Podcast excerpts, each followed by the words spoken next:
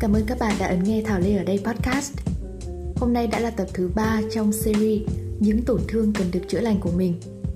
Cảm ơn sự ủng hộ và đón nghe của tất cả mọi người với hai số đầu tiên. Và hai tập vừa rồi thì mình cũng mong là có thể phần nào chia sẻ, an ủi được với các bạn. Mình vẫn sẽ cố gắng để có thể mang tới những tập phát sóng chất lượng hơn nữa. Thế cho nên nếu như có những góp ý từ mọi người thì mình sẽ vô cùng biết ơn. Và ngay bây giờ thì hãy cùng mình bắt đầu câu chuyện của ngày hôm nay nha.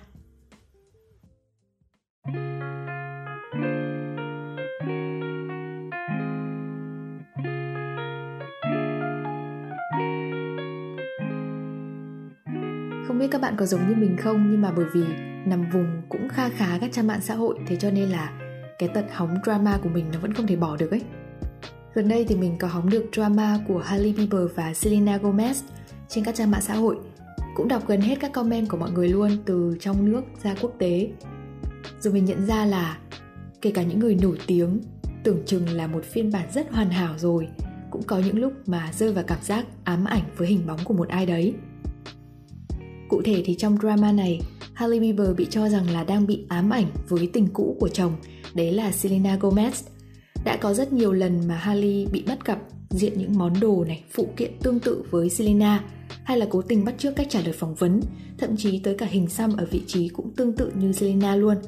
Nhiều người cho rằng là Hailey đang quá ám ảnh với Selena và muốn biến mình thành một hình tượng tương tự như Selena.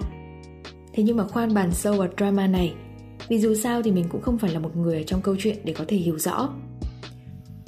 Nhưng liệu rằng là đã bao giờ bạn rơi vào câu chuyện tương tự hay chưa? Từng cố gắng biến mình trở thành một ai đấy, không phải mình, dù là vì bất cứ lý do gì.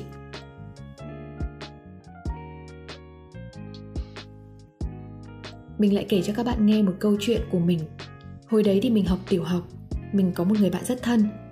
Nhìn từ bên ngoài thì bạn ấy nổi bật hơn mình rất nhiều, gia đình khá giả hơn, xinh xắn, quen biết nhiều bạn bè. Bọn mình chơi với nhau rất là thân, từ hồi mà bắt đầu vào cấp 1 luôn. Đi đâu thì cũng dính lấy nhau. Dù không được nổi bật như bạn của mình nhưng mà chưa một lần nào mình có suy nghĩ là mình ghen tị hay là đố kỵ với người bạn này. Nhưng mà nói đúng hơn ý, là bởi vì còn là một đứa con nít nên là mình chưa bị ảnh hưởng nhiều bởi những cái thứ cảm giác tô xích giống như bây giờ. Chúng mình có một tình bạn rất tự nhiên và yên bình Câu chuyện bắt đầu khi mà mình lên lớp 3 Hồi đấy thì cô giáo chủ nhiệm của mình là một người hơi có phần xét nét một chút. Có lẽ hồi đấy thì mình chưa một lần nào được lọt vào sự chú ý của cô hết. Nhưng mà ngược lại với mình, bạn thân của mình lại được cô chú ý hơn rất nhiều Quan tâm hơn, khen nhiều hơn. Dù mình có chăm chỉ giơ tay phát biểu Có thể hiện tốt tới đâu đi chăng nữa thì trong mắt cô Mình luôn luôn là một người kém nổi bật Là một người hết sức bình thường. Và đặc biệt là không bao giờ có thể hơn được bạn của mình. Cô từng nói với cậu ruột của mình khi mà cậu thay mặt mẹ đến chúc mừng cô nhân ngày 20 tháng 11 Hồi đấy thì mẹ mình bầu em bé, thế cho nên là mệt và không đi lại được nhiều ấy Thì cậu mình có đi thay và cô còn nói với cậu là, Bởi vì là bố mẹ không hay đến gặp cô, Nên là con gái không có gì tiến bộ ở lớp cả. Lời nói ẩn ý của cô khiến cho mình cảm thấy kiểu hơi bối rối một chút và cũng hơi buồn ấy bởi vì khi mà mình gặp cô giáo trực tiếp như thế thì mình cũng mong là thì cô sẽ nói một cái gì tốt về mình với cậu của mình. Nhưng mà không. Và lúc ấy thì cậu mình còn nói với mình là cũng không có chuyện gì đâu, mình không cần phải nghĩ ngợi lắm. Tuy nhiên thì ngay sang ngày hôm sau, mình thấy cô giáo chủ nhiệm của mình đã vui vẻ, khen bạn thân của mình với bố của bạn ấy, với toàn những tính từ rất là tốt đẹp và ngay trước mặt mình luôn và lúc ấy thì mình cũng đủ biết là món quà 20 tháng 11 của bạn mình tặng cho cô giáo sẽ to, đẹp và nhiều tiền hơn mình rất nhiều. Nhưng mà thực chất lúc ấy tâm hồn của mình đã vô cùng tổn thương ấy. Mình không hề mình cảm giác là mình không hề kém hơn bạn của mình. Nhưng mà chưa bao giờ mình được cô khen cả. Và mình tự đặt câu hỏi là tại sao nhỉ?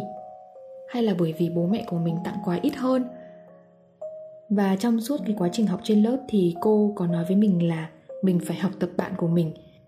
Và nhắn nhủ với bạn là hãy kèm cặp mình để trở thành một người như bạn. Chắc là cũng từ cái khoảnh khắc đấy mình có suy nghĩ là ờ giá như mình giống như cậu ấy, giá như mình giống như cô gái này, thì mình đã được khen, mình đã được yêu quý hơn rất nhiều và mình tin vào lời của cô giáo. Thế rồi là từ một đứa viết chữ cũng khá đẹp, bởi vì mình được mẹ rèn luyện từ hồi 5 tuổi mà xong cũng được chọn vào một nhóm để luyện thi chữ đẹp nữa. Mình đã thay đổi hoàn toàn cách viết chữ của mình. Mình bắt trước người bạn của mình là viết chữ nghiêng sang bên trái, giống như bạn ấy vẫn đang viết. Bởi vì mình nhìn thấy bạn ấy được điểm cao hơn mình trong những lần viết chính tả. Rồi mình học cách bạn ấy nói chuyện này, học cách bạn ấy ăn mặc. Mình nhớ là mình đã từng đòi bố mua cho một đôi bốt, kiểu dáng tương tự với bạn đấy để để có thể diện đến lớp ấy mình nhớ là ban đầu bố mình không cho đâu nhưng mà bởi vì mình đòi quá nhiều và mình liên tục liên tục mong muốn có được đôi bốt đấy thế là bố mình đã mua cho mình. Rồi thậm chí là bạn ấy ghét ai thì mình cũng sẽ không thích người đấy. Bạn ấy thích chơi với ai thì mình sẽ chơi với người đó. Bắt chước từng cử chỉ hành động và mình nghĩ là mình đang tốt lên. Kiểu như là um, mình đã được song hành và ngang bằng với bạn ấy rồi ấy. Suốt khoảng thời gian đấy thì mình gần như đã trở thành một bản sao gượng gạo của chính bản thân mình và với mong muốn là cũng được nổi bật như vậy. Mình đã bị mẹ đánh cho một trận rất rất đau khi mà tự ý thay đổi cách viết chữ, đòi hỏi nhiều thứ. Và lúc đấy thì mình đã nổi khùng lên và nói với mẹ là, ôi, mẹ không hiểu gì cả, đấy mới là, đấy mới là tốt và đấy mới là cái mà con thích. Và sau đấy một thời gian thì mình đã bị đánh trượt khỏi kỳ thi viết chữ đẹp và đồng thời bị cô giáo luyện viết chê chữ là càng ngày càng xấu đi. Lúc đấy thì mình, kiểu, buồn vô cùng luôn ấy, bởi vì lý ra là mình nên nghe lời mẹ, viết theo những gì mà mẹ dạy. Cuối cùng thì bằng bao nhiêu công sức luyện tập, thì nét chữ của mình đã từ từ thay đổi, trở thành những nét chữ không còn được chỉn chu, không còn được đẹp như ngày xưa nữa. Và cuối cùng thì mình cũng không nhận được lời khen nào từ cô giáo chủ nhiệm cả. Có đúng một lần được khen nhưng mà mình nghĩ đây cũng không phải là một câu khen lắm. Cô còn nói là ờ, cô thấy mình đã cố gắng học tập bạn ấy rồi đấy, và cô thấy là mình cũng đang tiến bộ mình khi đấy cũng không rõ là bản thân của mình rốt cục là một người như thế nào. Có cái gì giỏi, có cái gì tốt. Mình chỉ mải mê đi theo một hình ảnh khác. Và cứ như thế như thế cho đến lớp 4 mình mới bắt đầu dần dần thoát ra khỏi cái cảm giác này. Nhưng mà cũng không ít lần thì mình cũng đã rơi lại vào cái trạng thái là muốn được giống bạn này, bạn kia để có được sự chú ý. Và cái tính ganh đua của mình cũng bắt đầu xuất hiện từ đây. Và chỉ cần ai hơn mình bất cứ một cái gì thôi thì mình cũng sẽ cố gắng học để bắt trước để ngang bằng, không thì mình sẽ cảm thấy rất là ấm ức, kiểu như là mình đã bị thua ấy. Việc mà chúng ta bắt trước một ai đấy là một hành động rất bản năng của con người. Thông qua bắt trước thì các chuẩn mực hành vi, kỹ năng và hành động khách quan bắt đầu được hình thành và duy trì. Ở độ tuổi lớn hơn hoặc ở độ tuổi trưởng thành, cơ chế bắt trước vẫn sẽ diễn ra, nhưng nó sẽ đi theo một cái chiều hướng khác nhau. Điều này cũng xuất phát từ tâm lý là chúng ta dễ so sánh bản thân mình với một người khác vốn cũng rất tự nhiên ở mỗi con người. Và mình có đọc được một số nghiên cứu thì người ta có nói về thuyết so sánh xã hội. Thì có một loại so sánh được gọi là so sánh trên. So sánh trên có nghĩa là quá trình mà bạn đánh giá bản thân mình trước một người mà bạn cảm thấy là họ hơn mình trong một khía cạnh nào đấy. Lối so sánh này thì thường dẫn tới một cái nỗ lực phát huy bản thân mình qua cái việc là chúng ta học hỏi này, chúng ta tìm kiếm thông tin, lấy kinh nghiệm từ những cái người mà giỏi hơn mình. Tuy nhiên việc này cũng khiến cho nhiều người rơi vào một cái bẫy gọi là thiên kiến vị trí. Tức là chúng ta chỉ chăm chăm nhìn vào những điểm nổi bật của người khác thôi và đi theo và mong muốn được học tập theo những điều đó mà chúng ta quên mất là chúng ta cũng có những ưu điểm gì. Và chúng ta không nhìn xuống dưới để xem xem là liệu là những cái ưu điểm của mình uh, so với những người khác thì sẽ như thế nào. Và điều này có thể dẫn đến sự đố kỵ ghen ghét và thiếu tự tin ở chúng ta um, trong một vài cái tình huống nào đấy ở câu chuyện của mình thì khi đấy cũng bởi vì những lời so sánh bất công từ cô chủ nhiệm đi, cộng thêm với việc là bản thân của mình cũng chưa có đủ tự tin ở bên trong. Nên là mình đã tin rằng là chỉ cần mình mất trước y hệt như bạn của mình thì mình sẽ được yêu quý và đấy là cái lúc mà mình tốt lên. Nếu mà được quay lại nói chuyện với bản thân của mình khi đấy thì có lẽ là mình sẽ giúp cho cô bé đấy tự tin hơn.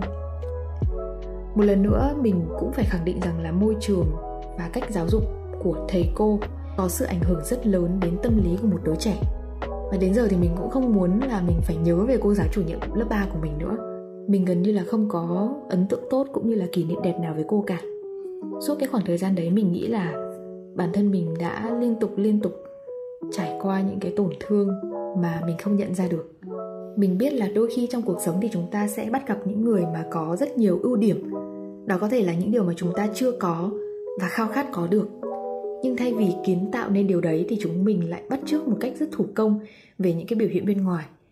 Ví dụ như chúng ta cố gắng đổi cái style ăn mặc của mình cho giống với người đấy, để cảm giác là, ơ, mọi người đều thích cái style đấy và mình sẽ cố gắng mặc như thế để cho giống chẳng hạn. Đối xử với mọi người xung quanh như cái cách người đấy làm, cố gắng copy những cái điều mà bản thân mình chưa bao giờ làm, paste lại vào chính mình. Chỉ vì muốn là mình sẽ trở thành một phiên bản tương tự và có được sự chú ý của mọi người.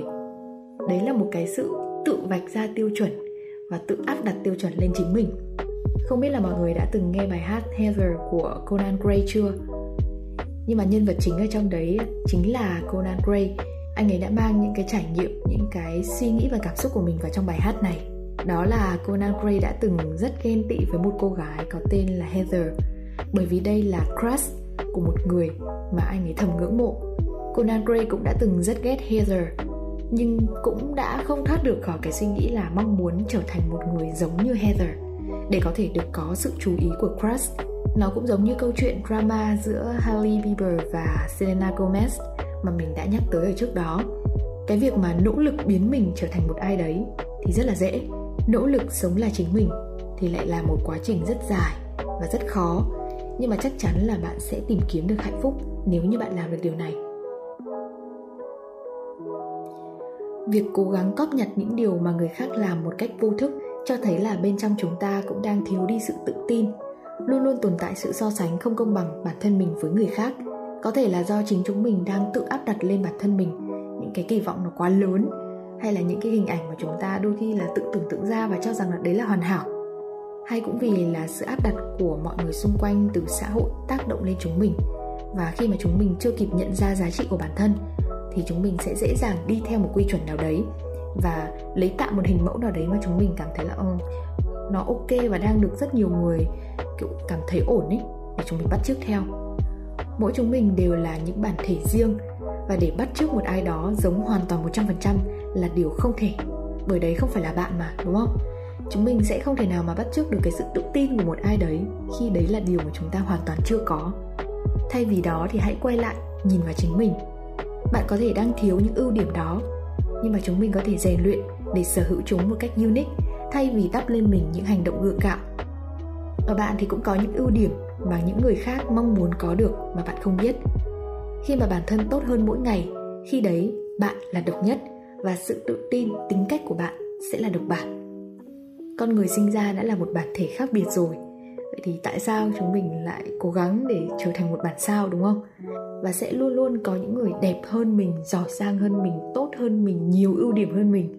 Nhưng điều đấy sẽ không chứng tỏ rằng là bạn là một người kém. Không cần phải bắt chước cuộc sống của một ai đấy. Hãy là chính mình với một phiên bản hoàn thiện nhất. Hãy nhìn những ưu điểm của người khác giống như một nguồn động lực để thay đổi, chứ không phải để ao ước sở hữu nó. Con đường ngắn nhất để đánh mất giá trị của bản thân mình là cố gắng trở thành một ai khác. Và mỗi một người trong chúng ta thì sẽ đều có một cuộc đời để tỏa sáng hết vì thế cho nên là hãy cho phép bản thân mình được là một nhân vật chính trong bộ phim của chính mình. Bởi vì chúng mình cũng chính là một mảng màu không thể thay thế ở cuộc đời này rồi. Cuối cùng, mình nghĩ rằng là thế giới này có hơn 8 tỷ người. Ai cũng sinh ra và chết đi. Và ai cũng xứng đáng được sống hạnh phúc mỗi ngày trong cuộc đời của mình. Và muốn hạnh phúc thì trước hết, chúng mình phải sống được là chính mình đã. Và hướng đến phiên bản tốt hơn của mình mỗi ngày.